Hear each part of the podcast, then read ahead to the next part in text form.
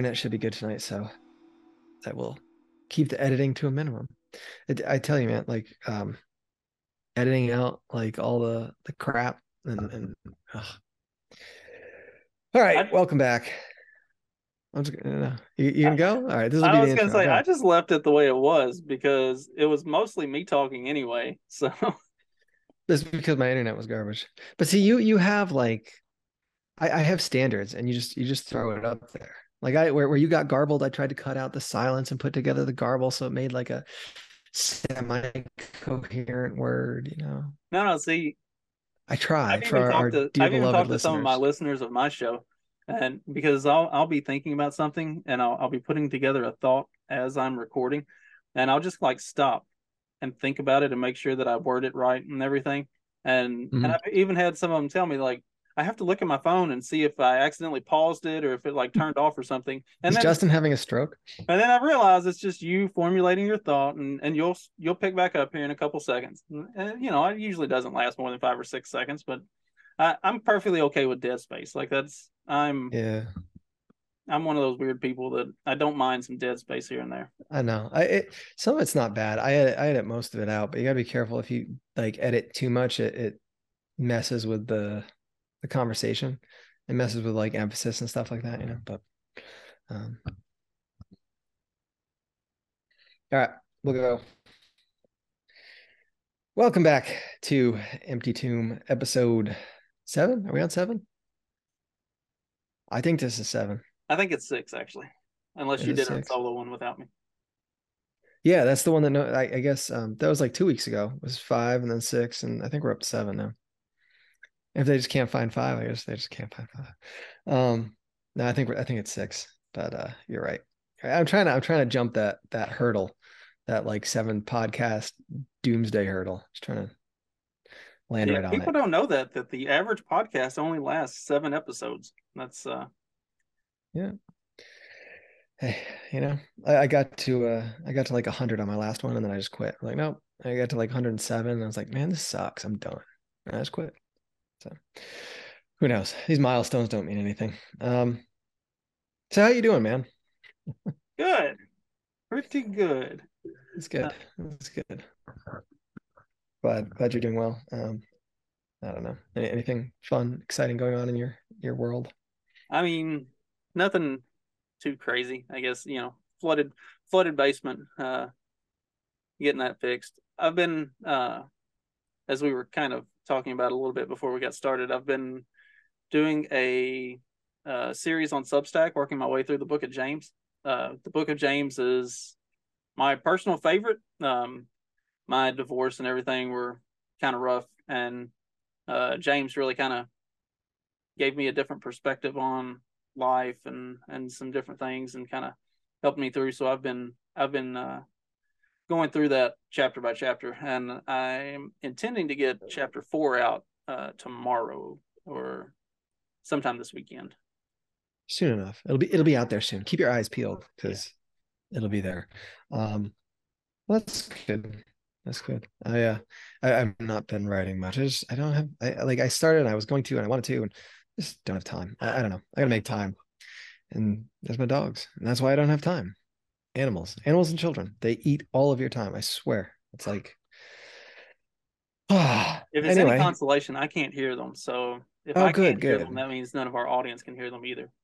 That's good. I, I was going to keep like hitting the mute button like a million times tonight. And that, that's just obnoxious. So we'll, we'll abstain from that. But um, one, one episode of my, my own show, uh, we had the windows open, and the chickens and the dogs and the goats were all just going nuts. And I tried to record the episode like five times, and I would get anywhere from five to fifteen minutes in and just get overwhelmed by animals. And finally I started over, and I said, all right, this is going to be the, the Wild Wild West episode. You're going to hear goats, you're going to hear chickens, and you're going to hear dogs. And I'm not even going to try to edit any of it out. Just enjoy the ambiance of a small semi-rural Indiana farm as we go through this episode, and it turned out okay. It wasn't all, it wasn't overly distracting. That's good. That's good. I've always I've, I've wanted to do that, you know, just open my windows and, and let the chickens cluck and everything. But I don't even need to open my windows usually. You can hear them just fine. So at least they're not in the house anymore. Um, there's a few few episodes of shows I've done with with chickens in the bathroom, and uh, those were interesting. Yeah, yeah. Those birds have now moved on to the ground. They're they're no longer with us. Um, but anyway, uh, so we're last few episodes we've been kind of taking apart articles. Um, I feel like we've ended up on like L G B T Q I A plus plus type issues for most of them. Honestly, like it, it seems like that's kind of some of the big controversy in, in the church right now is is stems from that, right? It stems from this this cultural view that's just infecting everything. Um, and and in, when you when you look to the to the square of it, to the base of it, um, biblically speaking, like that's that's where we ended up. Today we're going to take apart, um, take a look at uh, First Corinthians chapter five, um, which again, I think is going to kind of take us in the same direction a little bit. Um, well, so. It's the, rightly so though, uh, kind of following the path we've been on some of the other stuff we've talked about with the different articles and stuff. This is the scriptural foundation for where our position sort of comes from on a lot of this stuff. Now, this isn't, you know, First Corinthians chapter five isn't the only part of the Bible that right. that goes through this stuff, but it's one of the most clear examples. Uh, at least I, I think it's, I think it's pretty clear. Yeah, I, I think it, I think it is. Um, I think it's one of those things too, that kind of like it's, I wish I knew Greek. I wish I could go back and, and look at some of the, the Greek translation and see like, and have an understanding of what these words actually mean. Not, not as, not the Greek word understood as second language, right? Not in terms of my English definitions and what does it mean, but actually understand it from the Greek perspective. Um, you know, I, I wish I could do that with like the whole Bible, which is, I think, put a whole different layer on things that we kind of might miss or might not get through through translated uh words. But um yeah, so I don't know, you want to start reading? You want me to read the first first three or four? It's only thirteen verses, as we said, so you know it'll, it'll be short enough to go through. Or do you have it you have it somewhere online? Okay, fine. I've got it pulled up. I come prepared. I got it pulled up, son. What uh okay what This is a kind of an aside, but what uh, what translation do you use? Uh, that's the King James. Okay, cool. Um, I use generally for online. I use the New American Standard. Uh, my mm. yeah, my personal Bible that I keep uh, in the truck that I take to church with me and everything. That one is New King James, and then I've got a Zondervan uh, study Bible that is King James. Okay. Now that's um I had I would try to find what are the most accurate translations, and mm. King James and New American Standard were two of New American uh, Standard was up there, huh? Yeah, it was in it was like number three or four. Um oh, okay. It was one of them that was they came highly recommended from from sources that I trust, like uh, the Gospel yeah. Coalition and stuff like that. Like like I uh, uh Desiring God, some of those, like the ones that are very evangelical and mm-hmm. uh like very traditionally scripturally based, they they recommended New American Standard as one of the closest translation, with especially for a good uh like more modern English translation, like being really really accurate yeah. in terms of the wording and the way it's way it's put together. So, and I, I really like the New American Standard. It's it's easy to understand and read. Okay. Yeah, I, I've I've looked, I've asked, I've talked to a few people. Like, there's a guy I know that um, he, you know, he's been through seminary, he's done a lot, and he's he's pretty pretty well versed. Um, I, I respect his his opinions a lot, and um, you know, I think like there's different things that you can. They're all a little bit different. They all have pros. They all have their cons. Like there's some, you know, there's a Spanish translation that's older than the King James, you know, um, if you wanted to, you could pull that out and get through some of it. Um, you know, and it is, it's tough because that's one of the things when you, when you think about how the Bible that we have, you know, now, and it just kind of the way it all got funneled into one point and and not translated, but um, collated into to what we have today. Um, well, know, that was I, one I of the things that I looked at with it was um, from what I was reading, like the the N I V and some of the other translations, they take like the King James version and put it in a more mm-hmm. palatable, like modern English version, whereas the New American Standard was actually a translation of the original manuscripts into the more modern English. So that's like, instead of it being a translation right. of a translation, it was the, it's the original instead of, text. Instead of playing telephone ten times over. Right. And that's kind of one of the things that I, I, I kind of wanted to look for, was something that was going to be more close to yeah. the, close to the original text. Mm-hmm. I hear you. All right. Sexual immorality rebuked. That's one thing. This, this, my Bible here, it's a, which is a cheap one I got off Amazon, but uh, it doesn't have like the little subheadings really. It's got them on the top of the page, but it doesn't have all the, the little ones. So anyway, sexual immorality rebuked. Um, so remember, this is Paul talking to the Corinthians. Um, Corinthians were, I don't know, not the the best example of of uh, what a Christian should look like. Um, There's a reason he wrote two. He wrote two letters. And I think he he wrote four. Supposedly he wrote four, and we only have two of them. Um, there's there's a third one in the Apocrypha, but that that like I said earlier uh, off the off the show here, like that's suspected to be written about two hundred, uh, two centuries afterwards. Um, but I think based on based on the way they're written, and and what we know of Paul's travels, I believe there was like a a third and a fourth. And if I'm correct, I think Second Corinthians that, that we know Second Corinthians was actually like the third letter he wrote. Um, because I think the Second Corinthians is kind of like, okay, you guys have been working on this, and and here we are, and you know, um, whereas First Corinthians, he's like, hey. Dudes, you're not doing this right. Um, so anyway, uh, sexual immorality rebuked. Um, I'm going to read. All right, I'll, I'll, I'll read from there. It is actually reported that there is sexual immorality among you, and sexual immorality of such a kind as does not even does not exist even among the Gentiles, namely that someone has his father's wife. You have become arrogant and have mourned instead, so that the one who had done this deed would be remo- removed from your midst. Um.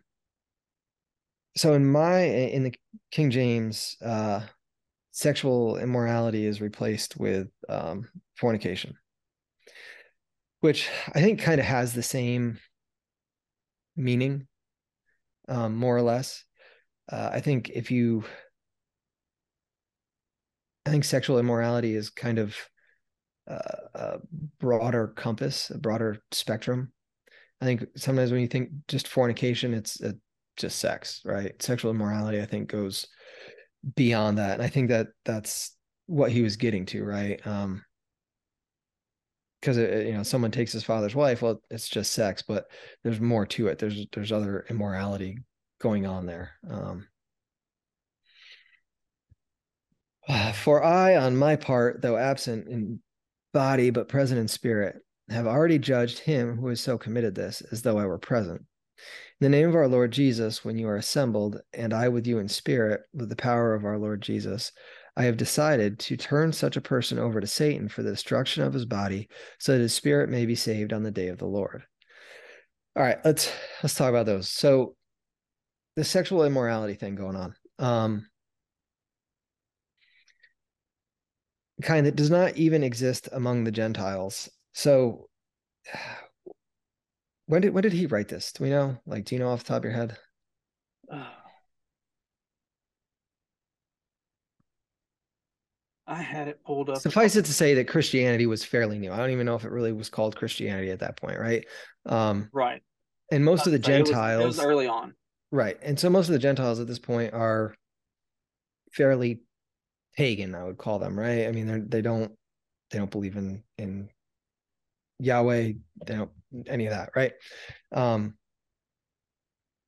and I, I think, you know, you, we can imagine some of the. I think when we think about, like, you know, you think about Roman culture and and the decadence and, and immorality that was going on there. Um, you know, you think about uh, uh, I don't know, Celtic uh, rituals, right? All this. Uh, you think about right back in the Old Testament, people. Um, what was her name? No, oh, I don't know. Solomon built a temple to her uh, for one of his wives, but that was like a whole sex-based temple thing. Uh, you know. Uh, banging banging the the priestesses and stuff like that, um you know, sacrificing babies and all that, um and Paul's saying there's there's this sort of immorality in in this church who's supposed to believe in Christ, um more so that even the Gentiles don't do, and that's pretty pretty damning, um I think, right? Uh and one of the things he he points out, right, uh someone has his father's wife. So let me see. For some reason in my head, I'm thinking it's his stepmother. Right. Yeah. Why am I why am I thinking that? I'm trying to think of where it's uh, specified. Um, and I I think it's actually, hang on, let me look, because I was looking at it earlier. I think it's in It's in either Proverbs or Leviticus, where if you get into some of the like the research and the study Bibles and, and get mm-hmm. into some of the uh, the things that they talk about in that in in Proverbs, uh, it's Proverbs six and Leviticus chapter twenty. Um, so it was not uncommon for for men to have multiple wives or to have remarried very quickly after, like to be a single mm-hmm. man in that society was uh kind of looked down upon, so typically they would remarry very quickly, and then um and you know, life life expectancy being what it was in those days, that people dying was not uncommon. Yeah. So the the father would pass away, and then the the father's son would then, uh, in in Corinth, in particular here in this uh, example, but also, I mean, it's it's mentioned in Proverbs and Leviticus as well. So this wasn't something that was exclusively happening in Corinth at this time. It had happened previously in Jewish culture, and it had always been frowned upon, um, that the father would pass and the son would then take the father's new wife as his own wife, um, and that's that. So that's kind of what it's it's getting into is, um, I don't know, crossing streams might be a, a crude way of putting it, but like that's that's kind of what was happening. And and like I said, like this had this had always been frowned upon in Jewish culture, and Paul is kind of, because the church is new. I think the this is uh, just a, a quick look. It's projected that this was written somewhere around fifty-four A D, so okay. The church is very new, and a lot of the people who are coming into this new Christianity were not necessarily Jewish, so they're taking some of these like cultural and societal uh norms, and even in this case, like not societal norms, like they're doing this kind of um amorally, I guess would be the best way to put it. Like they're they're doing it for uh, social status and convenience of having a wife and, and all of that stuff. It's it's really kind of the whole thing, the whole the way this works. I mean, it's it's hard for us to wrap our heads around it because it's mm-hmm. you know, it's not something that we would even consider in in modern times. And honestly, they didn't consider it in those times. Like it was it was yeah. not something that that was. Uh, considered a good thing to do, but it had happened, and apparently it was a specific person that had done it, and the right. church was uh concerned about it, and so he was addressing the specific concern that had come up, and making sure that it was very clear. Like, like Paul is pretty straightforward with rebuking things that are not right. Uh, like, you know, th- there's not a lot of moral ambiguity in what is and isn't right as far as this stuff goes. And, and this is not just, you know, for the new Christian church, but also from a traditional Jewish standpoint. This is not socially acceptable. And so he, this is a rebuke of that. And, and this is kind of, so this is kind of Paul clarifying and verifying to the church that they were right to uh, have a problem with this, and mm-hmm. giving them uh, clarification that, yes, like, this is not the right thing to do. This needs to be addressed. And I, I'm with you, and, and am kind of acting as a, a judge for you, that you need to address this. And not just, and it's not just that they need to address it because it's wrong, but because if they don't and they allow it, then mm-hmm. what you've seen throughout, you know, a lot of the Old Testament and Jewish culture is when something is allowed that goes against God's plan and, you know, God's purpose for the Jewish culture, once they allow it, then it becomes yeah. the norm. And when it becomes the norm, right. then it becomes a thing that has a uh, degrading influence this... on their society. And it, it mm-hmm. always ultimately, like, the Jews were bad about, like, as soon as they knock over that first domino, mm-hmm. then they just keep on knocking over more and more until they go into full on, you know, degradation of their society. And, you know, that's, I mean, that's kind of the story of the new, or of the Old Testament, is the Jews mess up and God rebukes them and sets them back to the right path. And then they, they, you know, rinse and repeat. Right. Uh, so this is, this is Paul kind of stepping in and saying, like, yes, this is wrong. We have to nip this in the bud. Yeah. That, that, that slippery slope thing, right?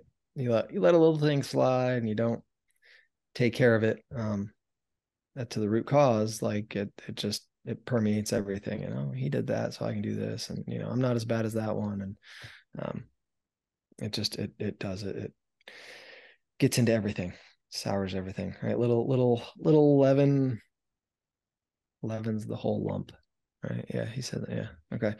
Um, okay. Yeah. So he's, he's kind of acting like a, an intermediary there. Um, agreeing with him, saying, like, you know, I'm with Christ, like, this is, this is what you got to do. And, to deliver such as one unto Satan for the destruction of the flesh, that the spirit may be saved in the day of the Lord Jesus. So that was one that always kind of like hung me up a little bit. Um, that, that we should turn someone over to Satan if we have a, a chance to, to help them, right. To save them, to, to move them in the right direction. Um, shouldn't we? And I think one of the things I've, I've, as I've looked at this verse more, um, I think it's kind of that rock bottom thing, right? Like, you've tried, this church has probably tried to help this guy. It's probably not, I, maybe not, I don't know. But, like, I imagine they tried to help him. And, and Paul's saying at this point, like, you have to turn him out. You have to let him go. You have to let Satan destroy his body. And in the hopes that when he gets to this point, he'll recognize his wrongs and, and come back and, and ask for forgiveness, right? And he'll find his way back to Jesus that way. Um, well, and that's that's biblical as well. That's so that's that's from Jesus. Um, in I can't remember the chapter of Matthew exactly, but in Matthew, Jesus kind of goes through the steps of the church for how to address someone who is unrepentingly sinful. And and he says, you know, you, you go to them as a brother and you you tell them, like, look, this is this is what's going on and this isn't right. You need to you need to turn from this uh, sinful way and return to God. And if they don't, if they still continue in that on that path, then you take you take someone else with you and you go together and you approach them and you say, look, this is what's going on. You need to turn from this. And if they still won't do it, then you bring them before the whole church and you you say, look, we as a church family see that this is going on in your life, and you need to repent. You need to turn away from this and come back in, come back into the fold. And if they still don't, then then you are to treat them as a what, what was it? Uh, as a tax tax collector or a Gentile. Like you you basically cast them out from the church and let them let them go on their own way. And uh, so that that that uh, that always kind of gets twisted by the non-Christian or anti-Christian crowd that, you know, uh, that that's casting people out and not loving somebody. And that's not and that's not at all what it says. Jesus right. specifically says, you know, we're to love the Gentiles and to love the tax collectors, and we're to treat them well, but they can't be a part of the body, because right. that's a corrupting influence within the body of the church that cannot be allowed to remain. Now that's, that's what he's saying with this, you know, is he, he specifically says, I have decided to turn such a person over to Satan for the destruction of his body, so that his spirit may be saved on the day of the Lord. Because right. we're not going to be judged in this life. Our judgment will come after death uh, on Jesus's return. So kind of the idea of that is to, to let them wallow in that, and the, the pain and the torment of that sin will be their reckoning, so that when the time comes, they will see the error of their ways and be returned to the Lord. Yeah. I think, I think, I think it's one of those things, right? That um, if you've, if you, if you know Christ in some part of your life, and you turn away and you start doing things that are are not Christ-like, you know, you you know they're wrong, like, it, and it it builds. Like, even if you give up on faith completely, like, there comes a point where it, I think it just, it, it, it just, you, you know, you know, in the depths of your soul that, like, what you're doing is just, it's not right. And as much fun as it may seem that night, like, you know, the next morning, it's just, you're disgusted with yourself. Um, you know, and I think that's kind of it, like that, that torment of the body, right? You're, you're following the body, and eventually it catches up, and you, and you, you recognize it, and it just becomes too much. And, and it's like, oh, well, it's kind of that, doing? it's kind of that addict's path. Like, mm-hmm. you know, the, you see that in recovery programs and stuff, where, like, sometimes people have to hit a, that absolute rock bottom to, to find yeah. those depths of sorrow, to realize I have messed up, and I need to get my life right. And so yeah. that's kind of, I think that's kind of what this is, is um, from, from the way verses one through four kind of lay it out. Like, whoever this person is in this church, they're unrepenting in this. They're, they're not going to turn from it. So we're going to let them go their own way, and mm-hmm. we're, we're going to let them, we're going to let them have that free fall. And uh, the hope is that they will have that destruction of the body, so that they can, they can hit that rock bottom, and their spirit can be saved in the Lord when they, when they realize what they've done and, and where they are. Uh, that's, it's that, it's that tough love thing. And uh, I'm going to close the, I'm going to close the, uh, the scripture out, and we can kind of talk about this, because it's, it's one of those things that I think is missing in the modern church. Um, there's a shying away from any sort of a tough love idea. Mm-hmm. Uh, it's, we have created this, like, kind of squishy, just love everybody the way they are kind of a mentality in the church. And, and there's a, a, a desire to stray away from, you know, at some point you just have to let people hit rock bottom. Mm-hmm. And I understand that's, that's a hard thing to do. I mean, you know, if you've ever, uh, mm-hmm.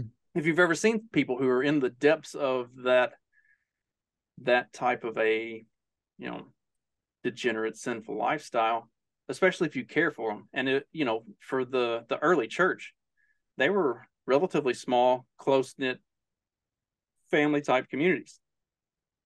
So to watch somebody that is a part of your very tight group have to hit rock bottom, that can be a That's tough. a gut-wrenching type of a, a thing. So yeah, like the the church in Corinth, they know that this guy is in the wrong, and they they kind of need Paul to tell them, like, you've got to cut him loose. You've just got to let him go and and let this happen, because it's going to be between him and God for and, the the Savior, the salvation of His Spirit.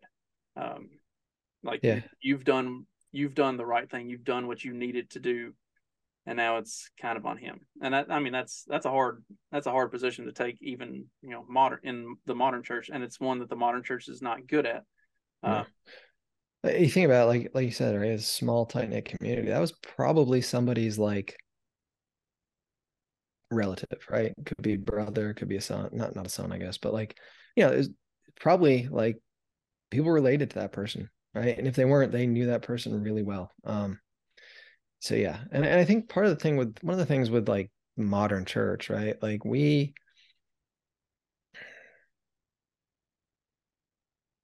it, too much doom and gloom. I think like, you know, it, like you have your fire and brimstone preachers, and then you have like your your Joel Osteen, like kind of, you know, positive imaging type preachers. Um, and I'm not sure that, that either one is necessarily a good thing. Right? I think the, the too much doom and gloom, like too much fire and brimstone, I think you, you can lose who Jesus actually is. If all you're doing is preaching on all the, the sinful things, all the, the wrong things, all the bad stuff you do, you kind of lose some of that, like the forgiveness and, and that, that side of, of Jesus. Um, and I think you, you end up scaring people into, I don't even know if I'd call it faith, into believing in something though. Um, you know, like I'm, I'm trying to think like, like a little kid, you know, you, you don't go in that, don't cross that fence, 'cause there's a really vicious dog and it's going to like eat your face. Right?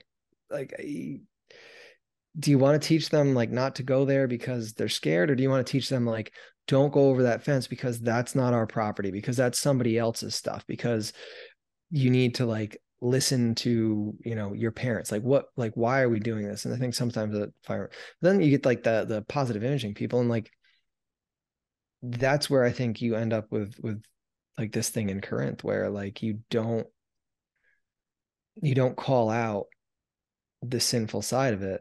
You don't, you don't call that part out, and you end up just like the Jews going down this slippery slope of, of mayhem. And before you know it, you have, you have nothing left. You've, you've lost the, the entire plot.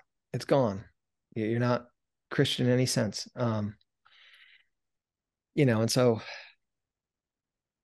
I don't know. I mean, I, I think there's, I think part of the thing with the modern church is, is people are worried about their bottom line, right? Like Christianity is shrinking, so to say, right? Like we've talked about that before, this, this idea that like churches are not, they don't have the same numbers. Um, and so I think sometimes like that, you know, preachers can tend to think about that. They want to grow because as they grow, their salary is going to grow. And, you know, the, I'm not saying all preachers are like that, but there's, there's plenty, I think, that go into it that probably shouldn't be in it, right? Just like teachers that teach that aren't, shouldn't be teachers, or, you know, doctors that shouldn't be doctors, but went into it because they got a good paycheck. And they're, they, they, you know what I mean? Like there's plenty of people that end up in fields that they don't belong in. And I don't, to, to think that your pastor is going to be any different, I, I think is blissfully ignorant. Um, so I do, I think it's, you got, I don't know, find somebody that can, can do a little bit of both. 'Cause really, if you don't call it out, if you don't have some of that tough love, like it, it just, it does, it falls apart.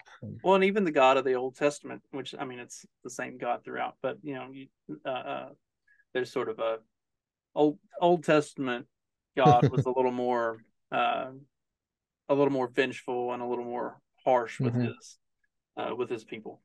But even the Old Testament God didn't he didn't command faith through fear. Right. Like when when the people when when the Jews messed up, they were punished, but they didn't return to following God out of fear of his retribution. They followed God because of his promise and because of mm-hmm. the love and the forgiveness that he showed them. So yeah, like it was it was a healthy mix of you messed up.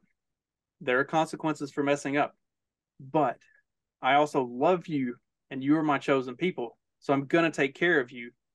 It's like they're not they're not returning to the right path because of fear of further punishment. They're coming back because of the promise of his love and forgiveness. So you've you've got to have that that tough love side of it, but you've also got to have that warm, consoling side of it too. It it mm-hmm. has to be a blend of both. Like that's that's the way God loves throughout the Bible. Yeah. He he punishes when it's wrong, and he forgives that wrongdoing, and he welcomes you back with open arms. That's why the you know the prodigal. Uh, the the scripture of the prodigal son is so powerful because it is a a healthy dose of that tough love and having to hit that rock bottom, mm-hmm. but also that warm embrace of welcoming back when repentance is is earnest and you come back sincerely asking for for forgiveness. Yeah, yeah, uh, you gotta gotta do it. Um, uh, well, yeah. What else we got? All right, move on. So he's done rebuking them. Your boasting is not good. Do you not know that a little leaven leavens the whole lump of dough? Clean out the old leaven so that you may be a new lump, just as you are, in fact, unleavened. For Christ, our Passover, also has been sacrificed. Therefore, let's celebrate the feast, not with old leaven, nor with the leaven of malice and wickedness, but with the unleavened bread of sincerity and truth.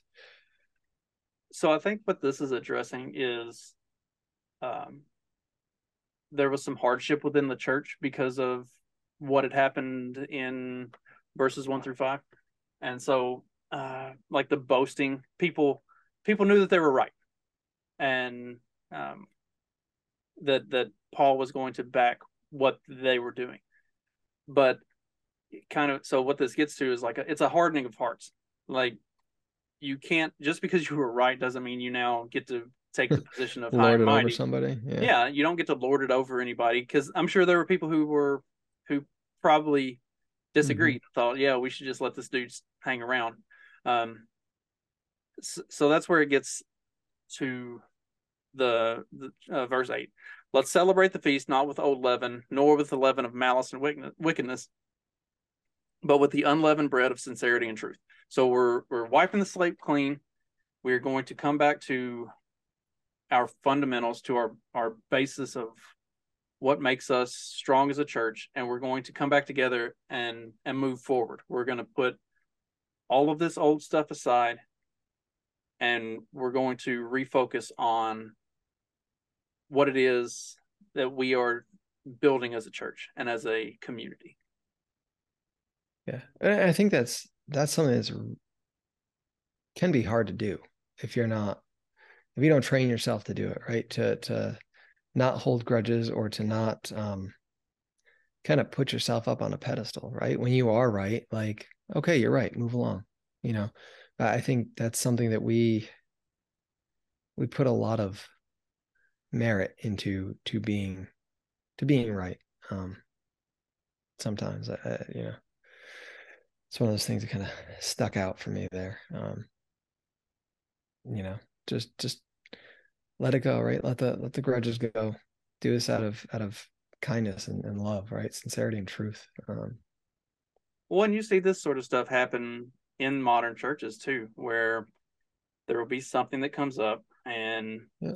it'll split a church. There will be people taking one side or the other, and And even when one side is very clearly right and the other one's not, uh, because of that boasting, because of that um, malice and wick, wickedness of knowing that you are right, and they they they hold on to it.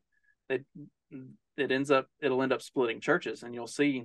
Um, actually, there's a there's a church here that uh, from talking to people in the community, like it had been at one time back in the back in the uh, late eighties, early nineties, it had been a very large uh, kind of thriving church, and they had something similar had happened where it not not similar to like this particular scripture. But I mean, it is they had Indiana, some, right? They yeah. had something that came up that it, it split the church, and even though uh, it was dealt with, the the people who were on the right side of it couldn't let go of being right, and so it mm-hmm. drove the it drove the rest of the congregation away, and the, and the church split, and the second church opened up somewhere uh like several miles away from here, and uh and to like to this day there are still people who will not come back to the old church because of like a hardness of heart because of the way that went down. And that, and so that, you know, I mean, that's, that is the foundation of verses six through eight here is like, you have to, you have to clean that old stuff out, and you have to move forward unleavened of, of all of those burdens and, and be the body of Christ together, not, not allow those, those old things the, to, to carry over. Yeah. Yeah. Yeah, like I said, it's, it's tough to do. I, I like the imagery of the, the leaven, though. Um, yeah, I've made enough bread in my day to know that how, how that works, or making fermented things. If you get a little bit of the the bad bacteria from last time that, that you know, ruined your your batch of whatever, beer, kombucha, you know, if you don't get that cleaned out, like, it's going to ruin the next one. Um, you know, once in a while, you, you got to start over from scratch, and that's that's what you do. Um, I don't know. I've always, I, I, yeah, I've I've always thought about the analogy of not burning bridges, and sometimes, so having done some mechanical and structural engineering type of stuff, and and worked in uh, like doing construction projects and stuff like that, and, and project management. Sometimes that uh, that foundation that's there is not going to support something new. If you build mm-hmm. on top, if you you know, if you build back onto it, you're just building something that's going to be structurally unsound and weak, and is going to fail again. So sometimes yep. you do need to burn that bridge. Tear it down. Mm-hmm. Yeah, it's got to be stripped down, and you've got to you've got to move forward fresh and new, and yeah. And there's a lot of ego that goes into that. There's a lot of self-reflection that has to go into that. And and I think in our in our modern society, we reflect the hardness of heart of the Corinthians, in that there is a lot of ego. There is a lot of uh, you know, kind of being full of ourselves, regardless of the situation, that it's it's hard to strip that back down and just move forward. Um, and that's like that's something that's that's very biblical, is that we have to be able to remove ourselves and our own, our own pride. Uh, that's, the, I mean, that's one of the, that's one of the scriptures of things that, that God hates is, is pride. And, okay.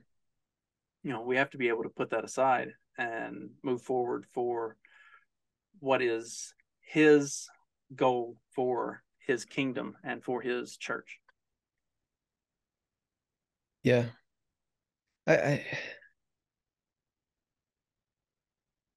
I, you gotta like, I feel like it's tough for society today to do that. And, and I'm trying to wonder why, you know, um, like, what is it that, that, why do we have such a hard time letting, letting go of grudges, whether we be wrong or we're in the right, you know, like why, you know, you do something wrong, you realize you're wrong, and, and it can linger in the back of your head, and, and, you know, maybe, maybe you don't want to go talk to that person because they were right last time. And now you, you, you well, I, you know, you just avoid it. Or if you, you're, you're right, sometimes it just kind of, that you hold on to. I don't know. It's weird. It's weird how we we work like that as as a species, right? We kind of want to be right. There's some sort of power or, or that ego part of things, I guess. I don't know. I don't know. Well, it's uh, it's it's that original sin thing, right? Like yeah. Adam and Eve hid themselves in the garden because they knew they were wrong. They didn't come forward, and I mean that's that is our nature from our very creation. Was we mess up and we we don't want to admit it. We don't want to own it. Yep. Uh, that's that's that's who we are, and that's why I, I think it's so important to to take these to take these words. Uh, you know, from six through eight here, and and to clean that out, and to move forward, because that goes against our nature. That that moves us towards God's nature and God's intent and plan for us. Like God, God knew what they did, right? When when He came to the garden looking for Adam and Eve, He knew exactly where they were, and He already knew exactly what they did. And if they hadn't hidden themselves, if they hadn't attempted to to lie, who knows what the outcome would have been, because we've seen throughout all of the Old Testament, like God is a loving and forgiving God. That's mm-hmm. the, the punishment is is a an important part, but the more important part is the forgiveness, and to to wash all of that clean and to take a step forward fresh and new. That is a thing of God, not of our nature. And that's why it's so hard, but it's also so important as Christians is to is to do that, because that is that is against our nature as human beings. That is in God's nature for us. Uh, I mean, it's it's the whole reason that Jesus was sent, because we are not going to do it on our own. We had to have that that mediator to come and yeah. take our place for that. Yeah. No, that's an interesting, interesting way to, to look at it. Makes sense. Makes sense. If we had, if they hadn't hit, I wonder, I do. I wonder what, what would have happened there. We'll never know. All right. Verse nine. I wrote to you in my letter not to associate with sexually immoral people. I did not at all mean with sexually immoral people of this world, or with the greedy and swindlers, or with idolaters, for then you would have to leave the world. But actually, I wrote to you not to associate with any so-called brother if he is a sexually immoral person, or a greedy person, or an idolater, or is verbally abusive, or habitually drunk, or a swindler, not even to eat with such a person. For what business of mine is it to judge outsiders? Do you not judge those who are within the church? But those who are outside, God judges. Remove the evil person from among yourselves. So this is there the, it is. This is the piece that, that I say, this is the piece that I really, really, really wanted to talk about, uh, because there are some lines in here. Um, for what business is it uh, of mine is it to judge outsiders? Right. So when when we're talking about this stuff, see, and this is what's important, and this is something that. Um, Like in the stuff that I've written and and and when I try to talk about this stuff, like I try to focus on, uh, so like we've talked about the the L G B T Q stuff ad nauseum uh, over the last several episodes. Whenever I try to approach this stuff, uh, and this is something that this is somewhere that Christianity kind of gets a bad rap, in that we're we hate. the gays and stuff like that, or you know mm-hmm. we go after society on that. I, I I try to make a sincere effort whenever I'm writing and and talking about this stuff and and looking at this sort of stuff not to make that mistake. I try to address it strictly from a how is the church and different denominations and different individual churches, the people who claim to be Christian, the people who claim to be believers, how are they responding? How are they addressing mm-hmm. this? Um, like, if if you're gay and you don't believe in God and you don't care about any of that stuff, and that's, you know, it's not your cup of tea. That's, I mean, right. Yeah, that's, that's between you and God then. Like I, I have, as Paul says, like, what business is it of mine to judge outsiders? I, I have no bearing on you. My, right. my role as a Christian is to try to try to be a good witness and a good example, so that maybe you'll see what I'm talking about. You'll hear the words and you'll see God's plan for you, but that's between you and God. So I, I try to, right. I try to craft the things that I do on this, these sorts of topics towards how is the church responding? Because that's who we're accountable for, is others within our fold, other Christians. And, and like it says, um, you know, remove the evil person from among yourselves. Like, if we have people within the church who are pushing for sexual immorality, people who are mm-hmm. um, creating idols, who are greedy, uh, abusive, we have to address that within the church. But it, it's, yes, we're going to, we're going to call sin, sin in the world, but ours is not to judge those outside of our, our ranks. Uh, yeah. And that's a tough thing to do.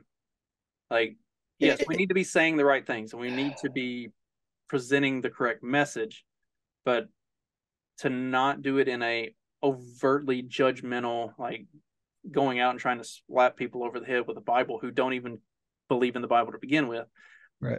What, what, what are you accomplishing through that? Yeah.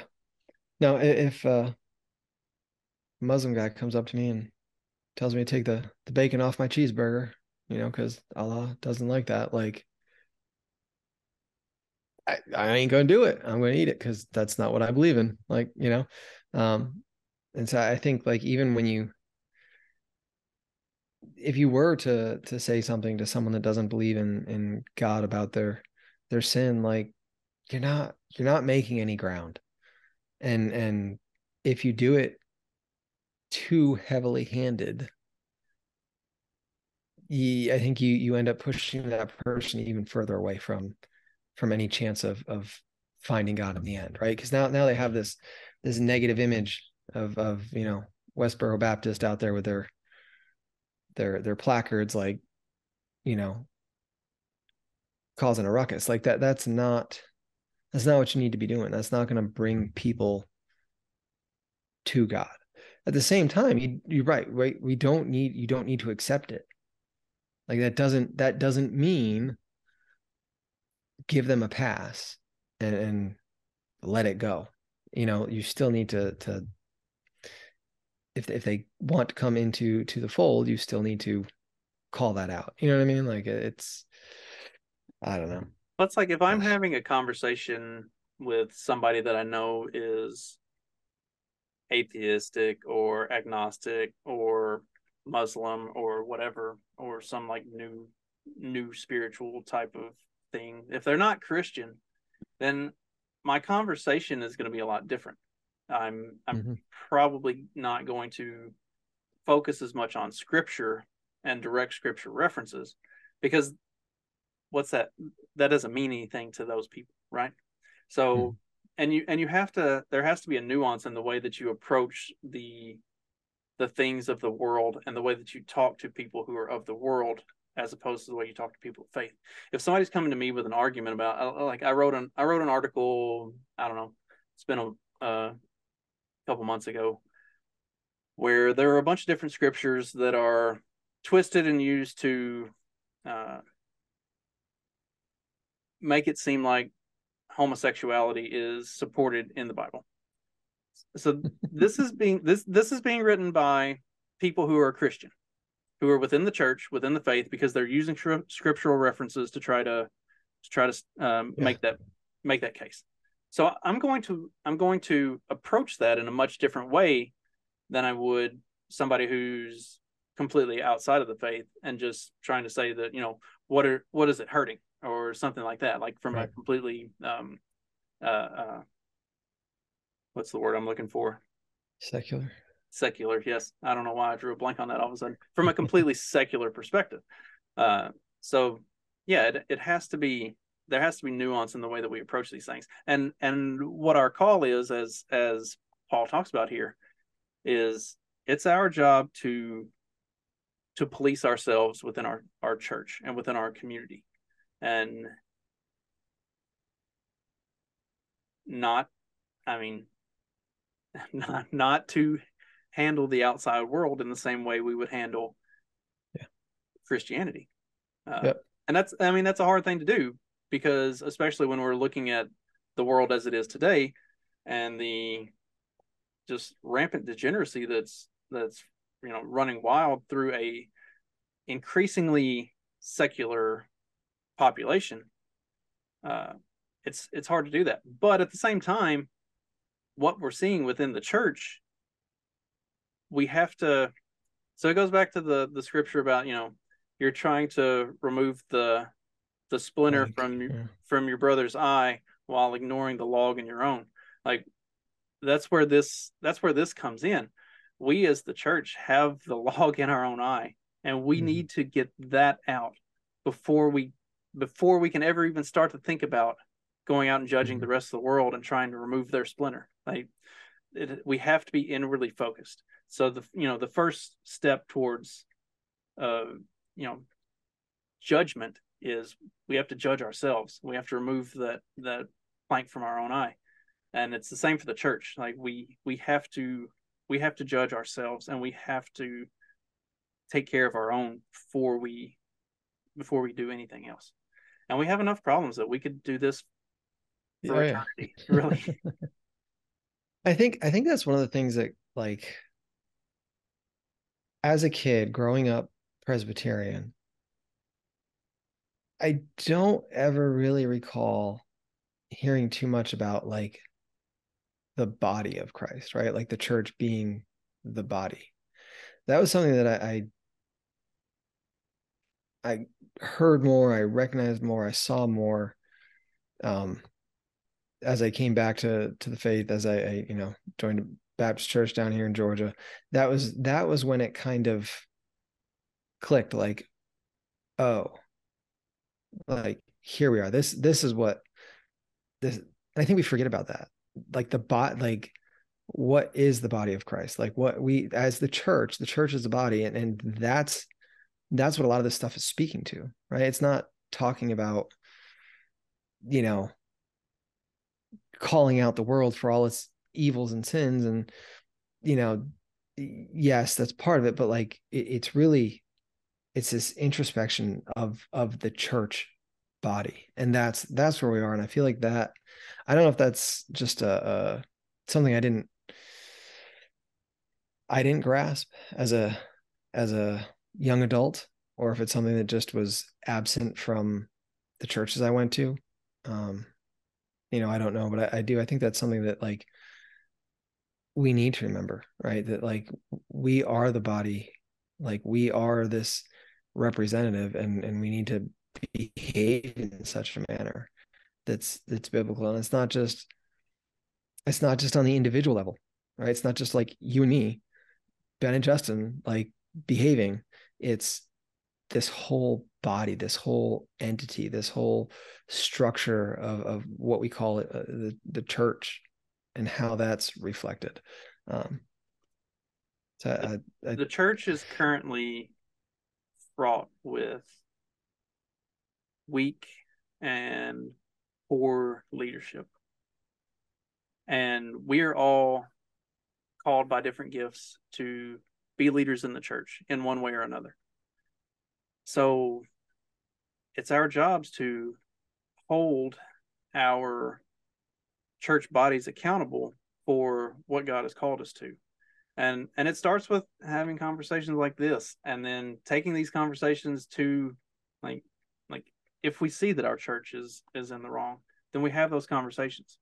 If we have connections with, uh, so, you know, I've talked about being part of the Emmaus board um, here in this area, and and we have these conversations semi-regularly because we have several pastors who are from different churches. We have a Uh, I'm trying. I'm trying to remember how many churches ex- exactly it is that are represented within our Emmaus community. It's like four, forty, between forty and fifty churches wow. in this area that are represented in our community.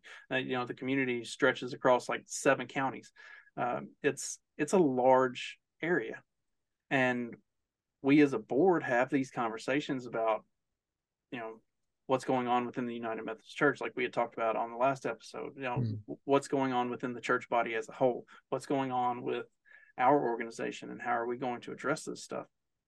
And we can kind of set a tone for how we all move forward together, not just at my church and at mm-hmm. the other people's churches, but as a, as a Christian community in this area. And that's, you know, that's what we need more of in modern society, is the church coming together uh, to have conversations. I know the, the churches in, in Evansville, um, a lot, there are a lot of pastors who get together s- semi-regularly. I think it's once a month or once every other month, but they get together and have like a, like a breakfast, and they pray over the city and over the churches. And they talk about what's going on and how they can, you know, work together to build a strong faith-based community in Evansville, and to go out and to pray over schools and do stuff like that. Yeah. And and that's something that uh, the early churches did. Like these were these were assemblies of different churches that met in people's homes. You know, there would be twenty people to a church, but that mm-hmm. was, you know, that was the church, and they all would get together to, you know, having that unity in our our communities is something that we need more of. And as we build those strong communities, then that starts to branch out from, you know, from the churches here in this area to the churches in the state, to the churches in the tri-state area, to, you know, to our district, to whatever. And, and it's, but it has to start local. Like with most things, um, you, you have to start at home and, and, and grow it from there. It goes back to the little little leaven. Leaven's the whole lump. I mean, like if you got if you got good leaven, use it. You know, um, those monks that that brew brew something, I think it, beer brewing monks, like they you know they got some good bacteria in their casks and they reuse it, and that that inoculates everything thereafter. Um, it's the same thing with with us. You know, like leaven with with what? What do you say? Truth and strength. Truth and I don't, I don't remember. Something. Sincerity, truth and sincerity. Sincerity and truth. Uh, so I don't know, man. Anything else? I feel like we feel like we covered that pretty thoroughly. Yeah, that was good. It's good. All right, come back next week. Justin, you want to, uh, you want to plug your plug your your stuff there? Oh, uh, yeah, check out my Substack. It's uh Campbell J dot substack dot com. Uh, like I said, I'll have chapter four of James coming out sometime uh shortly, or may possibly be out before this comes out, but uh i'm gonna do it quick i'm gonna do it quick I promise. All right, quick turnaround on this episode, this week's episode. I gotta uh, finish last week's episode first. So this one this one will uh this one will come out quick. uh, I should have James chapter four up this weekend, and then uh I've actually got um the the two the two scriptures that we had talked about, or that I talked about briefly earlier in this, uh Proverbs and Leviticus. Um, I'm I'm gonna do those whenever I finish up James, so uh, I'm gonna do those together. It's probably gonna be a longer one, but that I, I'm I really feel like uh, I saw a thing today, and it it really struck me that those needed to be talked about, and we may we may talk about them as well more in depth, but uh, at some point down the road. But that'll be my next thing after I finish up with James, is is I'm gonna be working on uh, the Proverbs and Leviticus, on the things that God hates. Cool. Cool. Sounds good. Well, we will. Well, these people will see us next week. We won't see them. That's right. But, uh, unless you want to leave a comment, send us an email. Be like, hey, say hi. We're or open not. to feedback. That's, that's cool. Yeah. Feedback is always cool. Always cool. All right. Later. See ya. Okay.